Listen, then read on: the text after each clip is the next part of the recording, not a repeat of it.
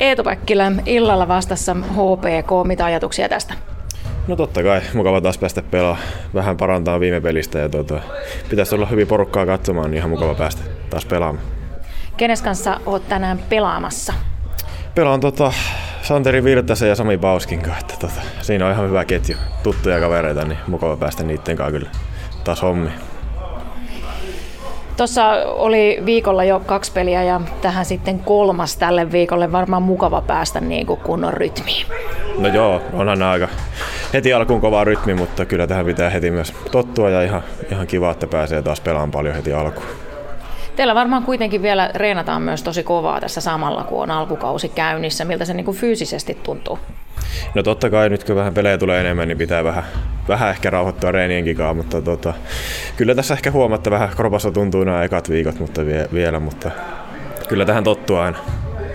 Mikä on sun mielestä sellaisia asioita, missä Ilves voisi parantaa viime viikon peleistä? No ainakin nuo pelien alut, ne on ollut vähän vaikeita meillä nyt tässä muutama ainakin, että tota, niihin pitää nyt, pitää nyt parantaa ainakin aika paljon, että päästä heti alussa viemään peliä eikä lähdetä vaan kattelemaan siinä alkuun.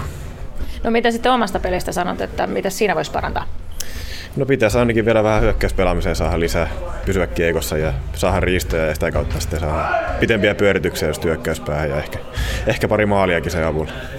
Mitä, onko sulla jotain tiettyjä rutiineita tuossa ennen peliä? Nyt teillä on aamuharjoitukset tässä just kohta alkamassa ja sitten siinä ei kovin monta tuntia jää ennen tuota illan peliä. No eipä nyt mitään ihmeellistä rutiinia, että aika perus samanlaista aina. Että tota, peruspallopelit ja sitten aina lounas ja pieni lepo tuohon väliin ja sitten taas hallille ja tuommoista pientä, pientä pallopelejä tulee pelattua aika paljon ja sitten ihan tietyt samanlaiset lämmöt, mitä tulee aina otettua, mutta ei nyt mitään sen kummempaa rutiinia löydy. Ei muuta kuin HPK on kippu. Yes, kiitos.